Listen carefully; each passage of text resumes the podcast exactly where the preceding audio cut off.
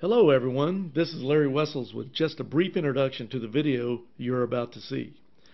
You're about to hear an inspiring sermon by foreign missionary David Sitton, who is one of our many foreign missionaries my church Dayspring Fellowship helps sponsor. Website www.dsf.org. David Sitton has been a missionary to Papua New Guinea and Mexico. Here's a book written by Ernest Herndon an author and journalist talking about the over 30 years of missionary exploration by veteran missionary David Sitton, who has trekked the wildest part of Papua New Guinea with the gospel of Jesus Christ since his teen years. Here's freeze frame clips from two other David Sitton videos we have posted on our YouTube channel, See Answers TV. So you want to be a Christian missionary? Here's how it's done in animistic Papua New Guinea. The other video is Foreign Missions for Christ, preaching to cannibals, witch doctors, and tribal natives. Here's a book written by David Sitton himself and a missionary DVD his ministry has produced about his exploits. David Sitton is the founder and president of To Every Tribe Ministries, which sponsors the Center for Pioneer Church Planting, headquartered in Los Fresnos, Texas. Here you see the contact information. Here is general information about the missionary training ministry. Here's the statement of faith. Please pause the video if you would like more time to read all of the information. Here are the current missionaries involved around the world and the missionary training coordinators. If you have an interest in becoming a Christian missionary or are interested in helping the ongoing work of this outreach, please contact To Every Tribe today. And now David Sitton preaches at my home church, Dayspring Fellowship in Austin, Texas. You may be seated, and our children can go out to children's church at this time. Usually, when we have a guest uh, preacher, I uh, include uh, a little write up about uh, him in our bulletin. And we had so many announcements, I was unable to do that with our brother David Sitton. And so I want to uh, make up for that by giving him sort of an extended uh, introduction this morning. It's been years uh, since he has been uh, at this pulpit preaching to us on a Sunday morning, and many of you know him well. Uh, some of you are uh, have no idea who he is and are being introduced to him for the first time. Most of you know him, even if you've never met him uh, from the many books that he's written, books that have been written uh, about uh, him. Uh, he is a day springer and has a long history with us here. And so I want to uh, just talk a little bit about that. First, I want to mention how much I love this brother and how how dear he is to me, how important he is uh, in my life. When I first became a Dayspringer here, uh, it was just around the time we were doing Change for Chambri.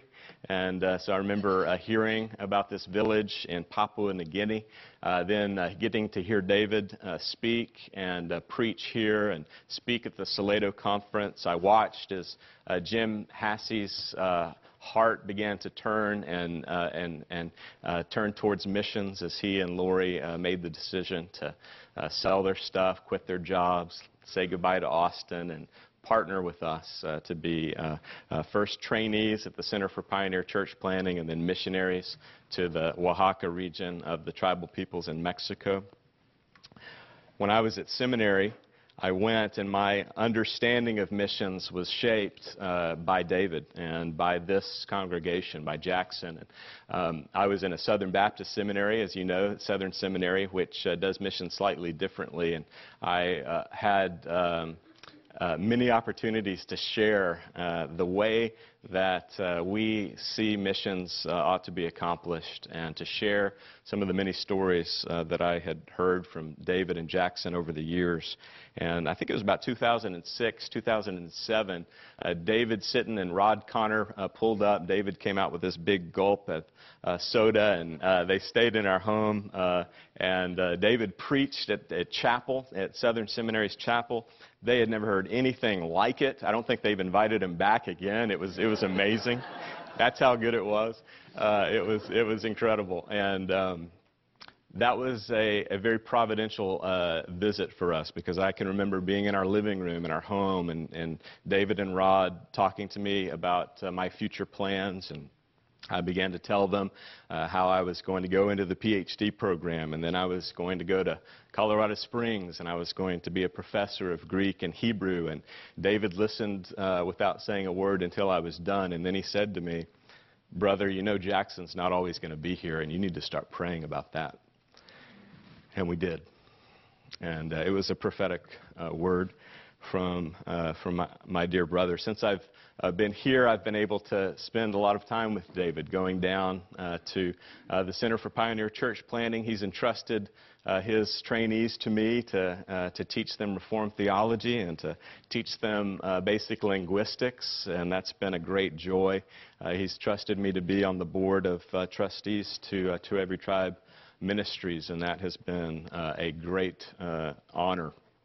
I I want to talk, uh, though, a little bit about David's um, history that goes uh, well uh, before I ever became acquainted with uh, Dayspring. And I want to do that by just reading some excerpts from uh, a letter that Jackson wrote and left. Jackson was fantastic at uh, keeping notes, and he um, he had a folder that, uh, that was left to me uh, titled Missions.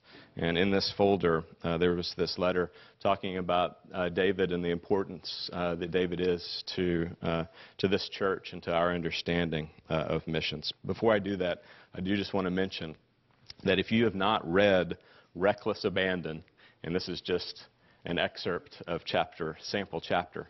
Uh, you need to get a copy of this. If you're a Dayspringer and you haven't read this, this is required reading of you.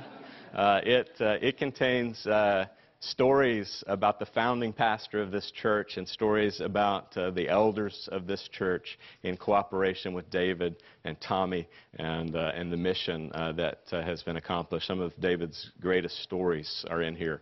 Uh, so if, if, you don't, if you can't afford a copy, we'll get you a free copy. Just let me know. You have, you have to read this. Uh, and just in the mail today, I received this as a gift um, from David, his, his brand new book called Hard Fighting Soldiers. 55 years of pioneer gospel exploits for the glory of God. Uh, this was an early mentor in David's life who uh, sh- shaped him uh, and his understanding of missions. And so he's written a, a biography of him. Uh, I, I, commend uh, this to you as well. So here's what Jackson writes.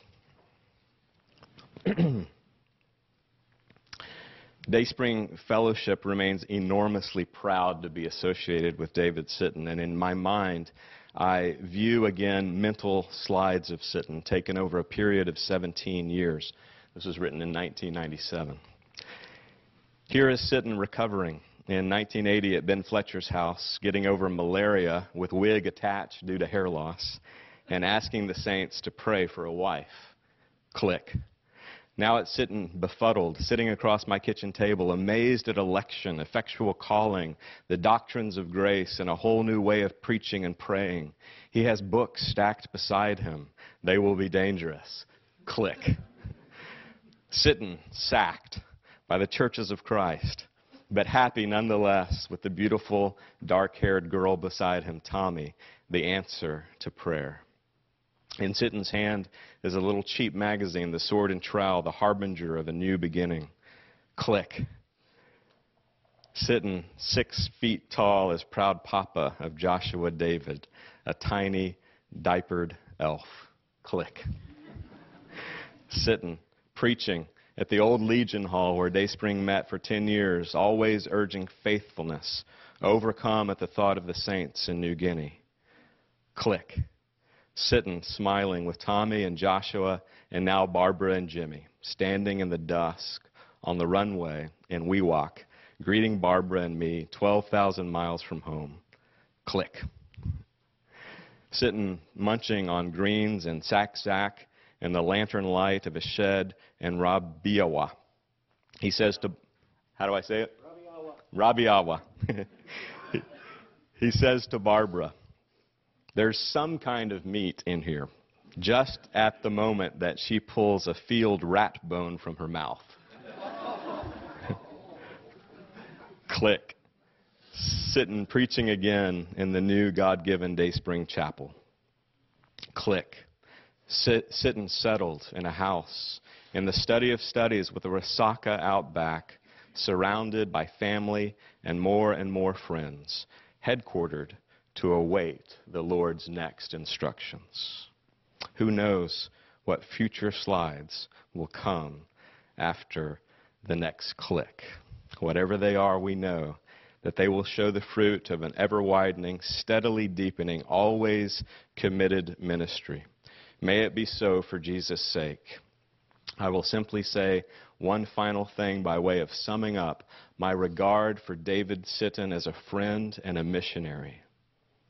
He has become one of the greatest influences in my life and in the life of this church. I think I can put it this way Jesus used his words to give me a duty for missions.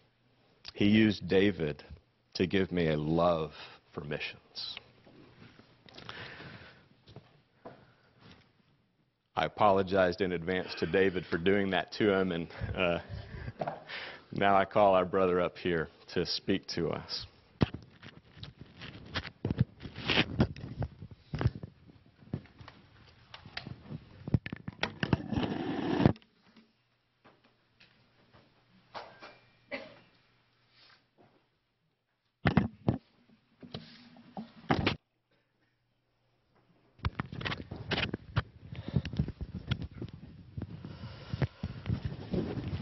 That's very unfair.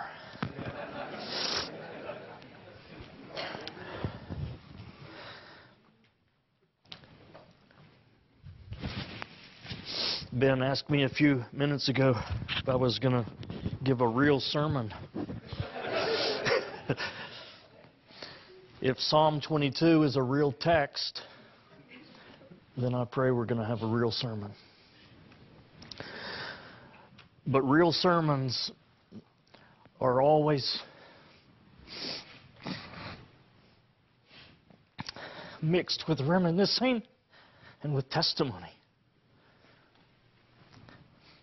Uh, so Paul in the book of Acts gave his testimony. Chapter 9, chapter 22, chapter 26. You probably have heard some of mine, and you're going to hear some more of it, some repetition of it, maybe some new things, hopefully, as we go along. That Isaac Watts song that we sang a few moments ago, verse 2, sang a truth about the hardships that we will face in this world.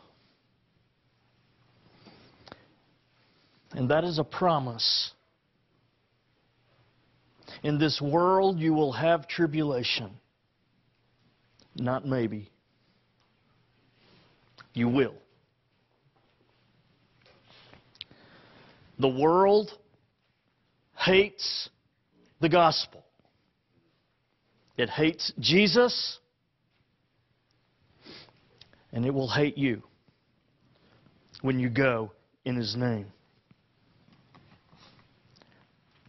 One of those places where the Apostle Paul gave his testimony is in Acts 26. And I love the way Jesus said it to Paul when Jesus slapped him down as a terrorist. He was the bin Laden of his day.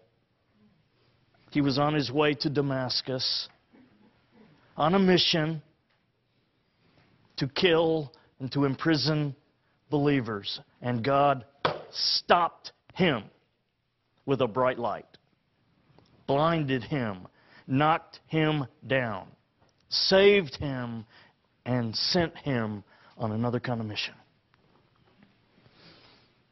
And Jesus told him that when you go, Saul, Paul, when you go and you give this message, this message is going to do three things. Really, one thing, three descriptions of it. Jesus said, I am sending you, Paul, to open their eyes. That's what the gospel does. It opens eyes. I think of Lydia. She heard the gospel, and it says that the Lord opened her heart and she believed. The gospel, it opens eyes. And Jesus said to Paul, I will use you and this message of the gospel to turn them, turn people from darkness to light. And thirdly, I will use this message to drag them. That's what the Greek says. I'm going to drag them out of the kingdom of Satan into the kingdom of God. For this reason, so that they may receive forgiveness of their sins and a place among those who are sanctified in me. What a mission that he sent Paul on. But that's what the gospel does. It's what it did for me. I added it up this morning. 39 years ago when it dragged me off of a surfing beach and out of a drug culture and out of just a, a life of rebellion and going my own way. Turned me, set me on this mission, put me into a place where a missionary came along my path and challenged me. Said, let's go get some for Jesus. And, you know, oh, okay. And eight months later, I'm in New Guinea with a suitcase and a surfboard and a Bible. Come back. Jackson mentioned it, you know, sick, going bald headed, you know, that's not, not a good thing, you know, when you were an old hippie. Went to New Guinea, my hair was still this long, and came back and it was this long.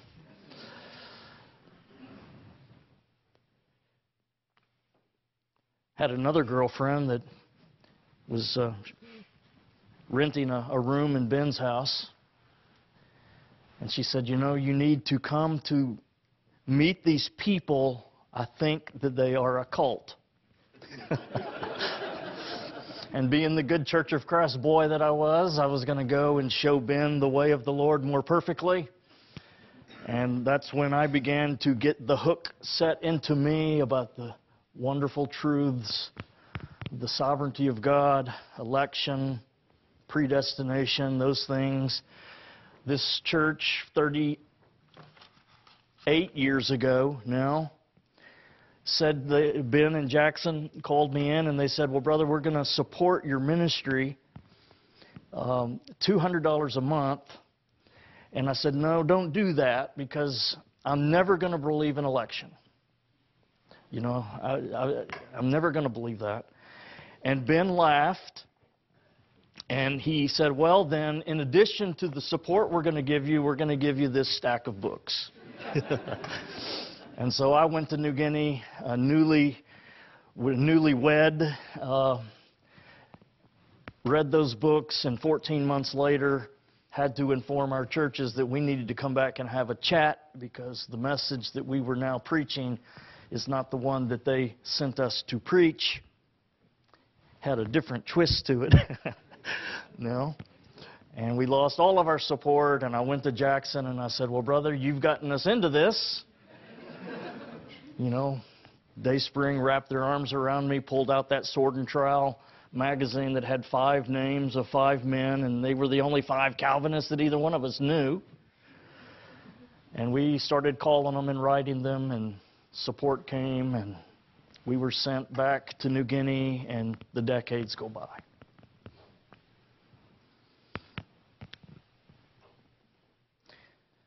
You can begin turning to Psalm 22.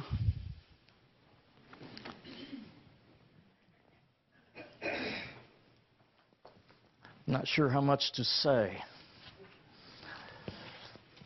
Somebody reminded me the other day that when somebody would preach too long, Jackson would get antsy and would start rubbing his leg.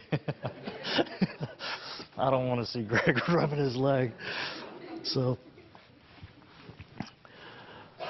Psalm 22. We're just going to look at a couple of verses in this chapter, but you need to know this is just one of dozens and dozens of passages that I could turn to.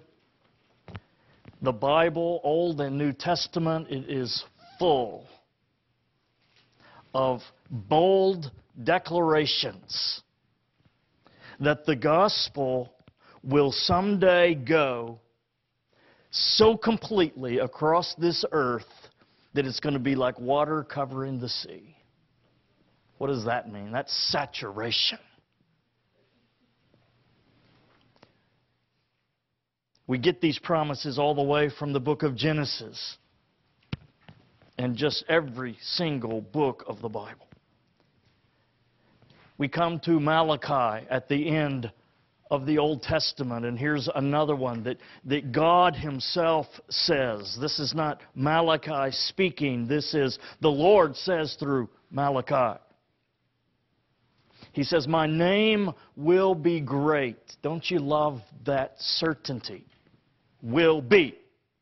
Not maybe, not hope so, not wringing my hands and wondering how I'm going to get a missionary into North, North India or North Korea. No.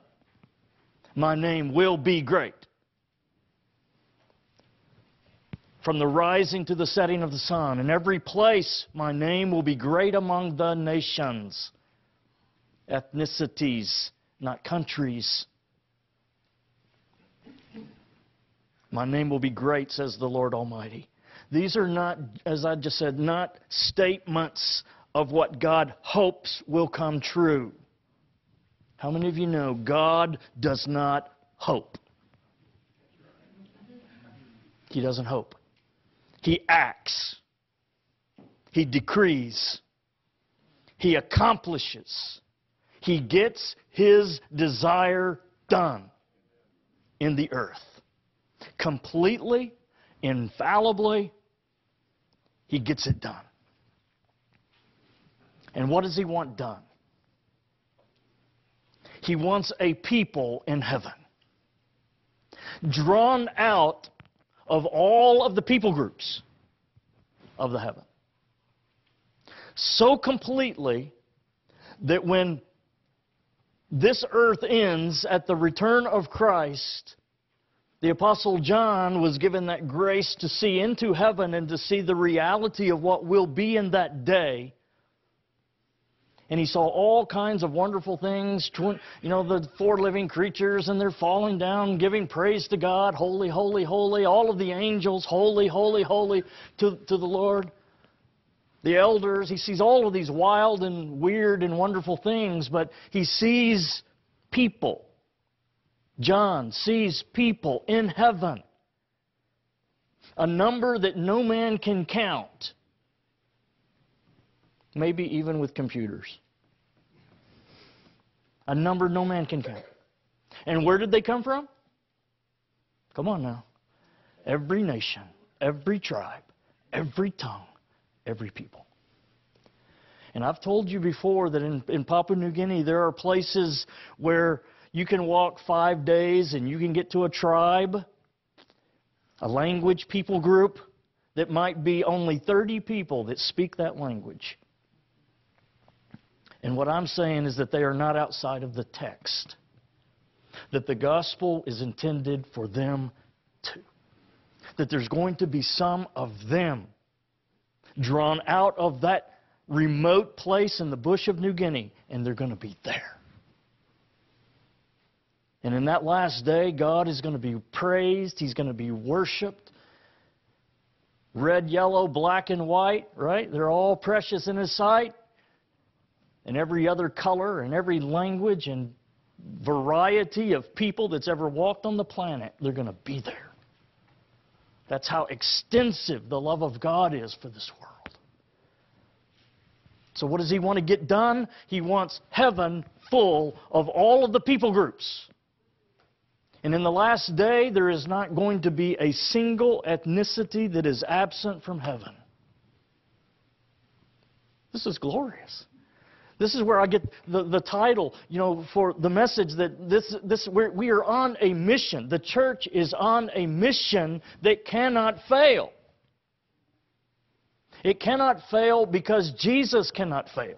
His promises cannot fail. Almost, almost to Psalm 22. Anybody know what the world population is today? I've got a little, uh, they call it a world population clock that comes up on my computer where I can just, you know, just see the numbers. The numbers.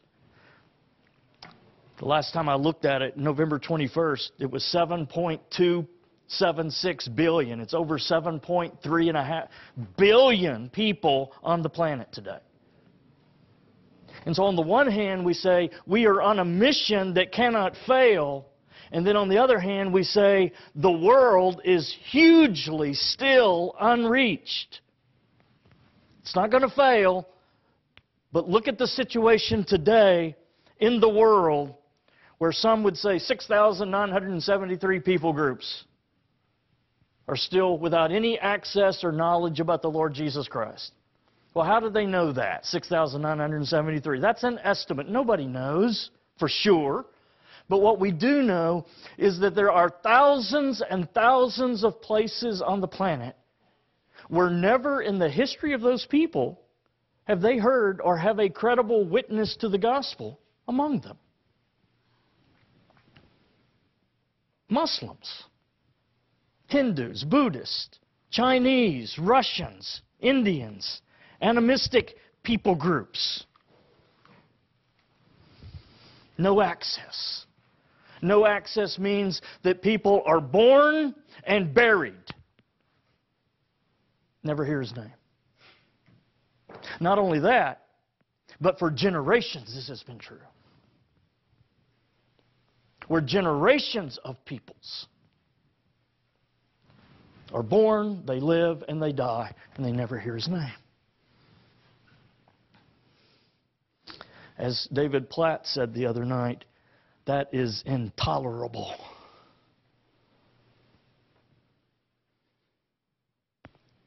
The world remains hugely unreached, and that's a problem. Doesn't change this, that the mission is not going to fail. But we're not there yet. We're here. In Psalm 22, in verses 27 and 28, reiterates this promise about the surety of what the Lord's going to do in the earth. And he says in verse 27, the psalmist says, All of the ends of the earth will remember and turn to the Lord, and all of the families of the nations will bow down before him, for dominion belongs to the Lord, and he rules over the nations. Dozens of texts that say exactly the same thing. This is just one that to every tribe we camp on.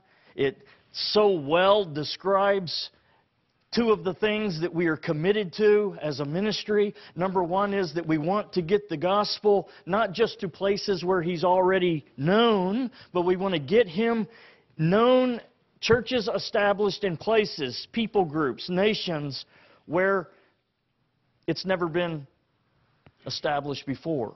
But secondly, the truth is that the Lord, not only will He remember them, He's going to remember not just all of the nations, tribes, tongues, and peoples, but it says here, He breaks it down even more. He says, even the families of nations are going to bow down before Him. I remember one time in Chambri, Chambri is 1,700 people. It's a tribe on this island, and there's a lot of different clans, which would be a family of a nation.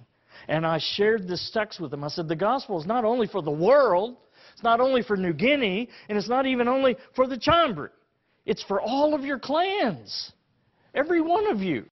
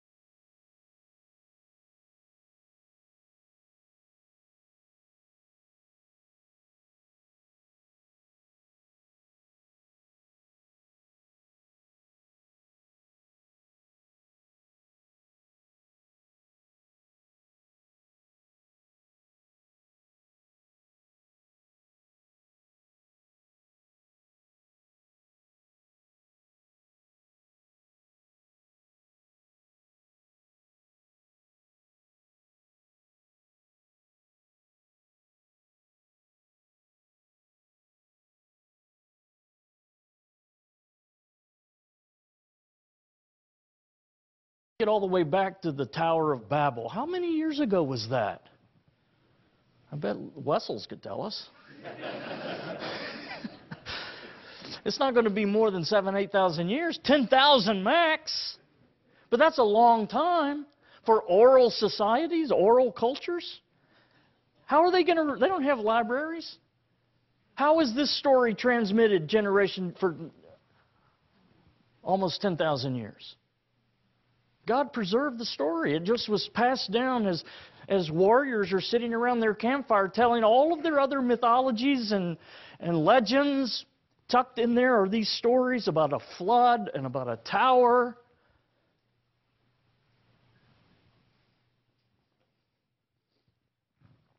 Don't intend to give you that whole story of the Kukukukus, but you know, after they became converted, I mean, and it was radical conversion, burning bows and arrows and spears. These warriors, some of them came back to me and they said, Now we understand why in the old days, just, you know, like months, months ago, we would go out on these tribal raids and kill men, women, children, rape the women, burn the villages, bring one or two warriors back, and we'd eat them. We'd put them on rotisseries and cook them like pigs and eat them. And they said, you know, now we understand why we never felt good about it. Even when we would go out and we would win, we would come back and there was like always oppression and depression. And another guy said, Yeah, you know, now I know why I slept with all these women that I wasn't married to. They didn't have the Word of God, the law. They didn't have the Ten Commandments that said, Don't, Thou shalt not kill or Thou shalt not commit adultery. But they had that morality. It was written on their hearts. And thousands of years go by, and finally, some knucklehead from Texas comes traipsing into their villages with the story of the flood, and these, these cannibals are falling down at, their, at my, our feet almost, saying, Tell us more. You must be from God. How could you know our stories? Because all of the nations of the earth, the ends of the earth, they will remember and they will turn all the families of the nations. And it's going to happen because there is one who has dominion over all of the earth and all of the peoples. And he has a purpose, he has a mission that he's going to draw his people out, his elect ones. How many are going to be snatched out of his hand, Ben?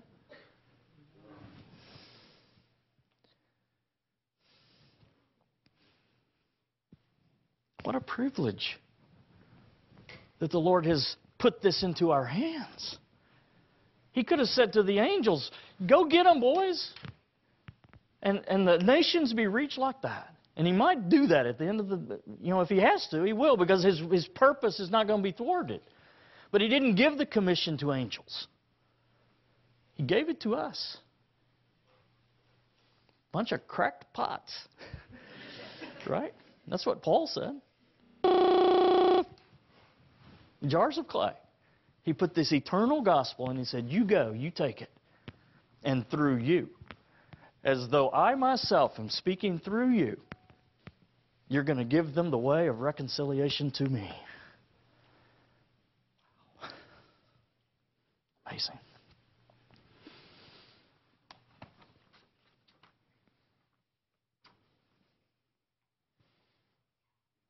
There is a crushing need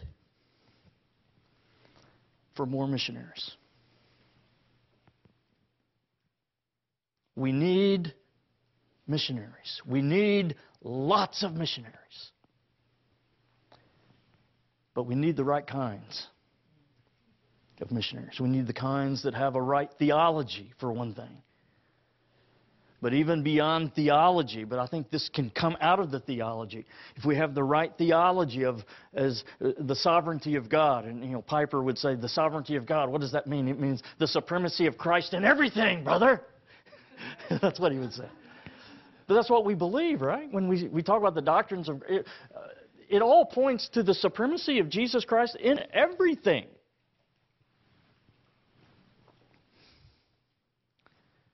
We need the right kind of missionaries. And the only way I know to get them is to pray for them. And that's what we talked about. In, in those of you, how many of you, maybe just a small number of you, heard the simulcast the other night, but a few of you. This is what we did the other night. We did the text where Jesus said, you know, ask me as the Lord of the harvest to send forth laborers. That's how you get them. You don't go around the country, you know, twisting people's arms and trying to talk them into it. If you talk somebody into being a missionary, the hardships of the field are going to talk them out of it in about a year and a half. They're not going to last.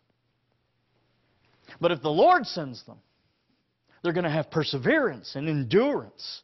They're going to be able to, to hang in for the long haul. When I talk like this, Ben, you know this brother too, in Corpus, a friend of mine, you know, he would say, Well, it sounds to me like you think that these doctrines, that God's just got it rigged. I said, No, it's not rigged. It's better than that. it's better than that. It's not rigged, it's predestined. Meaning that God has this thing sovereignly and lovingly and infallibly ordained. It's just going to get done because He is the Lord of the harvest. And He gets what He wants. Jesus sweats nothing. He's not worried about North Korea. He's not worried about ISIS or Al Qaeda. He laughs at them in their foolishness. But we need the right kind of missionaries because ISIS is a reality. And I've talked like this to you over the years, and maybe some of you thought I was crazy about needing martyrs to go. But I don't think you're laughing now.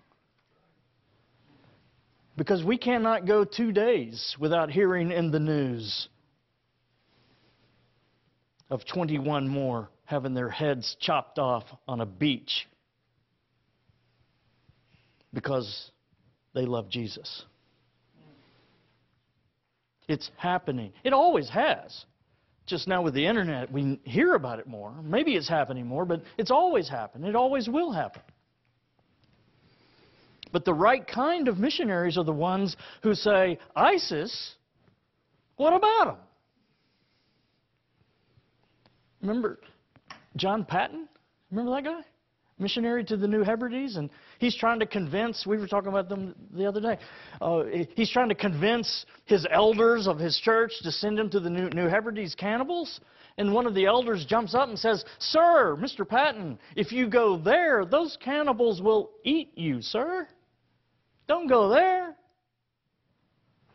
And John Paton said, Sir, you're an old man, soon to be laid in the grave, soon to be eaten by worms. It doesn't matter to me if I'm eaten by worms or by cannibals. That's the right kind of missionary. Like the Fijians who didn't have suitcases. And so they packed their belongings into their own coffins. And they sailed across the oceans on their canoes and spearheaded the gospel into New Guinea. It wasn't the gringos, the white guys, that were the first missionaries into New Guinea. It was the, the Fijians. And whole groups of them, waves of them, were slaughtered by cannibals, wiped out by malarial fevers, but they just kept coming, coming, coming, coming. Just like the, the, the Marines at Iwo Jima, right? They just keep climbing up on, on the rocks, the lava rock of Iwo Jima, and they're just wiped out and wiped out and wiped out because the Japanese are hidden. And our guys were on top of the lava rock. They're just wiped out, wiped out, wiped out. But wave after wave after wave until finally they get a little bit of a stronghold and they're able to make a, a hundred yards of progress. And eventually, we take the island and we win the war. That's the way it is in these places where Christ is not known. You're not going to go into these places without opposition. We're not going to go into the Muslim world and reap wildly without the, the shedding of blood. It's not going to happen. It's never been that way. It's never been the Lord's intent for it to be that way. Jesus came as a baby sheep among wolves. Think of that picture. Baby sheep among wolves. He's predicting a slaughter. Because that's what wolves do to baby sheep. And then Jesus turns to us and he says, I am sending you into the world just like the Father sent me, as lambs among wolves. So put it all together. We are on a mission that cannot fail. Every nation will be reached, every intended elect individual will be saved. But the taking of that gospel is going to be done by people. It's like saved sheep getting to go out and find lost sheep. That's what happens. And through many hardships, the job is done. And the end of the story is going to be some missionary somewhere, somehow, walking over a hill, and he gives that last message, and the last of the intended elect from God. His heart is open, he believes. And I think Jesus is going to stand up and say, Let's go get him. And that's what 24:14 of Matthew says that the gospel here again the surety it will be preached in all of the world, the whole world, as a testimony to all nations, all ethnicities, and then the end will come. Not before.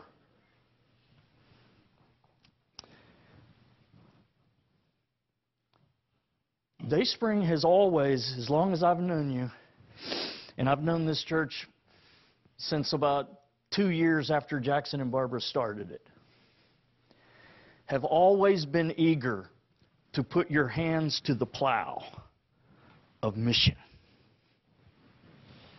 It never took a whole lot of convincing. It was already in their hearts to do. But these are new days. Four decades almost have gone by now. I'm not a young boy anymore, Ben.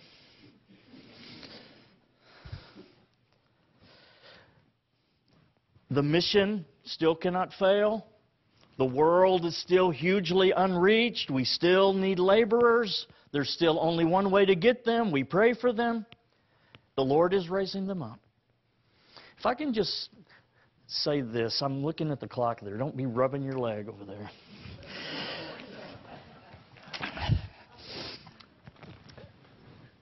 When we were dragged off of the field because we couldn't get our visas to stay there, and we were in California for a year or two with the U.S. Center for World Mission, and I kept trying to get back to New Guinea.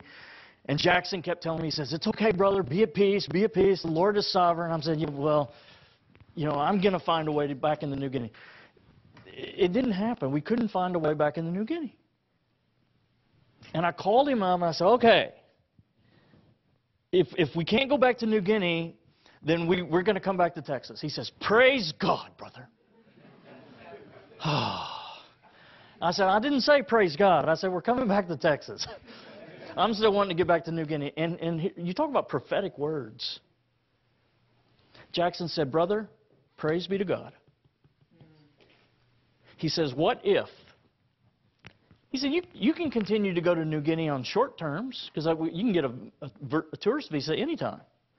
Go, go to New Guinea. Go as many times as you want. Go five times in a year. But what if? What if the Lord has you do that, but at the same time, what if you begin to train others? And what if,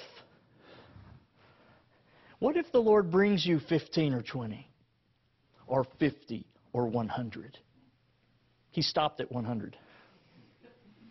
What if the Lord brings you 100 that you're able to invest into and train and they go to the nations? They're going to do so much more collectively than you could ever do as one guy sweating it out in a village somewhere. Well, I couldn't argue with the logic. I didn't like the heart of it so much, but because I wanted to be there. But the older you get, you know, the knees go out, you know? and things start happening, you know? You're not able to go walk in five days. You're not able to do it with the same endurance and intensity and, and all of that. And also, what happens is you, I, I begin to really catch that vision because the amazing thing is, to every tribe ministries, we have visas into New Guinea now. The Prime Minister himself gave me 30 missionary visas to New Guinea. If I want to go live in New Guinea, I can go today. But I don't do it because I've caught a vision of what Jackson was trying to say to me, and in my hard headedness, I wasn't getting it. But to have a bigger picture, and I was beginning to learn that, that one of the the important thing is not so much what do you want to do, but what is best for the overall work of the gospel. Sometimes it's it, sometimes you have to learn you can't always do what you most want to do. You have to do what is most effective for what he wants to accomplish. It's not about you. It's bigger than you. That's what I think Jackson was trying to say to me. I didn't get it immediately. I get it now. I'm not going to New Guinea. I'm not going to go live in New Guinea. I, I say that. I have this argument with myself about three or four times a month. But, but my heart is, I'm, I'm not going to go rush off to New Guinea just because that's what I most want to do, because I've got this, this vision that Friday night, do you realize what happened on Friday night? Every year, it seems like something happens to me where I just really, really wish that Jackson was here to see it. Because he stopped at 100. He said, Well, what if the Lord brings you 20 or 50 or 100? The early reports out of CrossCon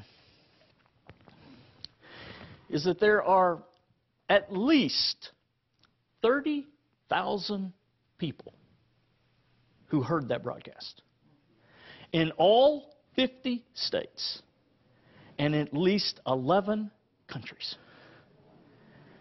Within hours of the broadcast being finished, we began hearing reports that little mini revivals were beginning to happen in different places. Masters College was one place that was, was mentioned, and it even had a picture of just people just in prayer uh, long after the simulcast had been finished. And the Lord was falling on people. How, how did that happen? Because some, some of us have been praying and fasting.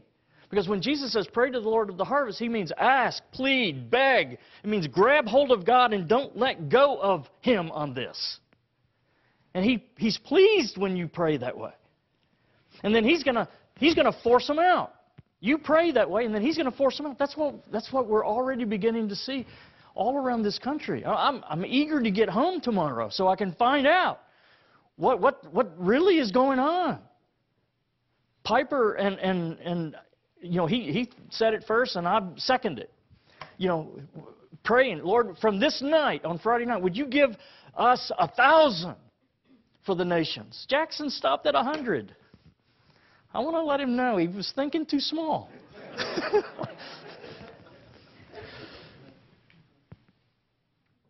he, he was thinking too small, but he was thinking prophetically, and he was thinking with vision. And he was looking at a little knucklehead. How is he going to ever. Who, do you understand what a miracle this is? That the Lord would give me, and then through me, you, this kind of platform for challenging young people all around this world to go and finish this mission that cannot fail? You see the important, vital place that little old Dayspring and little old Dave Sitton can have in the internal purpose of God? Staggering. Next week, I'm going to be in New Guinea. I get to go back to New Guinea. I'm taking four or five of our trainees. But not just there. Here, here, here's I'll end with this. But you know, our training, 40% of it's on the job training, and every spring we send our guys all over the world with experienced missionaries so that they can be with an experienced missionary who will help them put into practice in a field the things that they're learning in a classroom. So I'm taking a handful to New Guinea, but we also have a team that's going into southern Mexico, and the Hasseys will be a part of that Uh, you know, a group that joins the Hasseys and Hagglers and some other of our guys. They're going to go into an unreached people group called the Kiogalani. I think there's two believers in the entire people group. They don't even speak Spanish. But that's happening next week. Actually, it's happening tomorrow. Our, the guys from Los Fresnos are leaving tomorrow morning to southern Mexico. We've got two families going into Canada. Unreached peoples in Canada? Oh, yeah. Northwest Ontario, 10 hours drive straight north of Minneapolis. A people group, Indian people group called the Ojibwe. Two families. It's 40 below. Negative 40 right now. Two families with little babies, potentially hostile place, they're going. We're targeting South Asia. I'm told to say South Asia, India. Ireland, we've got two, a family and a young person wanting to go to Ireland. We've got three families going to Peru. We've got a brother that has burden. He's burdened for the Muslims in Nigeria. We're trying to get into the Muslim world.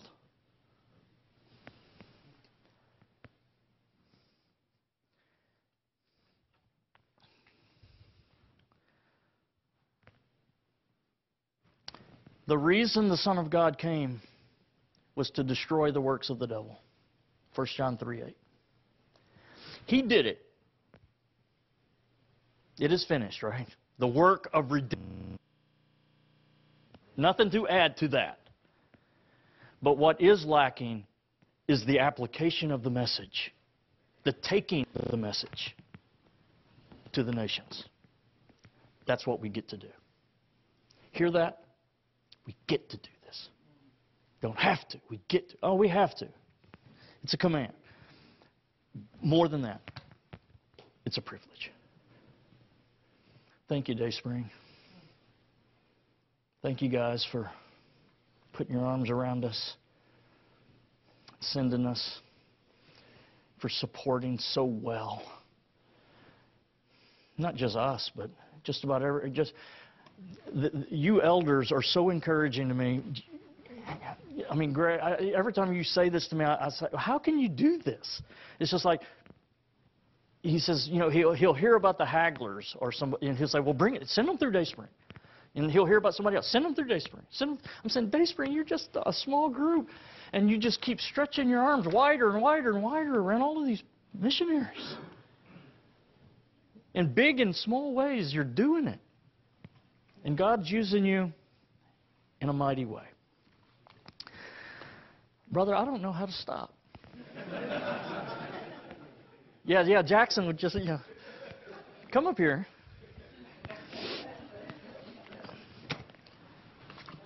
And as my new pastor, not my new pastor, my brother, would you help finish my message?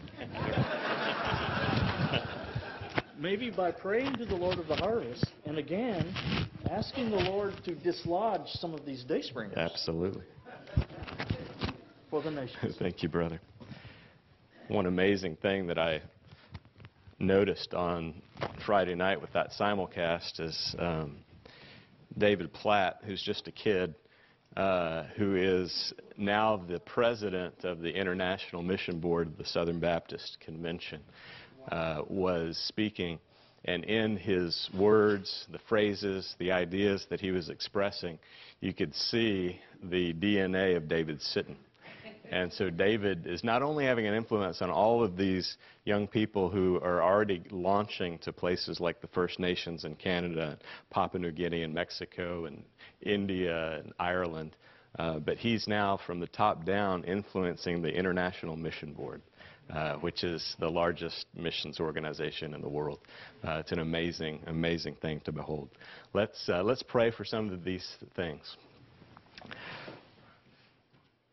Our gracious God and Heavenly Father, we pray to you as the Lord of the harvest that you would drive out, cast out of this congregation and many, many congregations the very best and gifted of your people to the nations. We pray, Lord, that you would do this to reach the unreached, the peoples who have never heard the name of Jesus, have, have no hope, you would bring the gospel to them and that you would accomplish what we have seen in Psalm 22. We pray, Lord, that you would do this for your great namesake, for your glory, and for the joy of the nations. In Jesus' name we pray. Amen.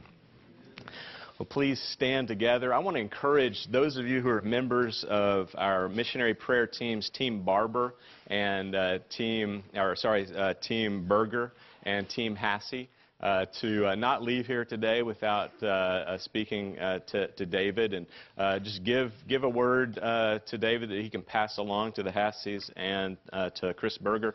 that that team will be leaving as he arrives tomorrow, so he can pass that along. If you have any birthday cards for Chris, who's turned 40, you can pass that along to David as well. And uh, David and Tommy recently sent us a thank you card, which I put on our board back in the fellowship hall thanking us for all of these years of ministry together. And I encourage you to read that too. But uh, David's in no rush to leave. He's going to hang out uh, here for a while. So uh, make time to visit with him. Ask him. Uh, more about uh, what the Lord is is doing. He could go on for another hour, and I'd be happy to, to listen to it because it's exciting stuff. What uh, what God has been at work doing. And now may the grace of our Lord Jesus Christ, the love of God, and the fellowship of His Holy Spirit be with you all.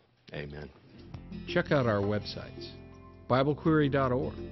This site answers 7,700 Bible questions. HistoryCart.com. This site reveals early church history and doctrine proving Roman Catholicism is not historically or doctrinally viable. MuslimHope.com. This site is a classic refutation of Islam a counterfeit religion created by Muhammad. Free newsletters are also available.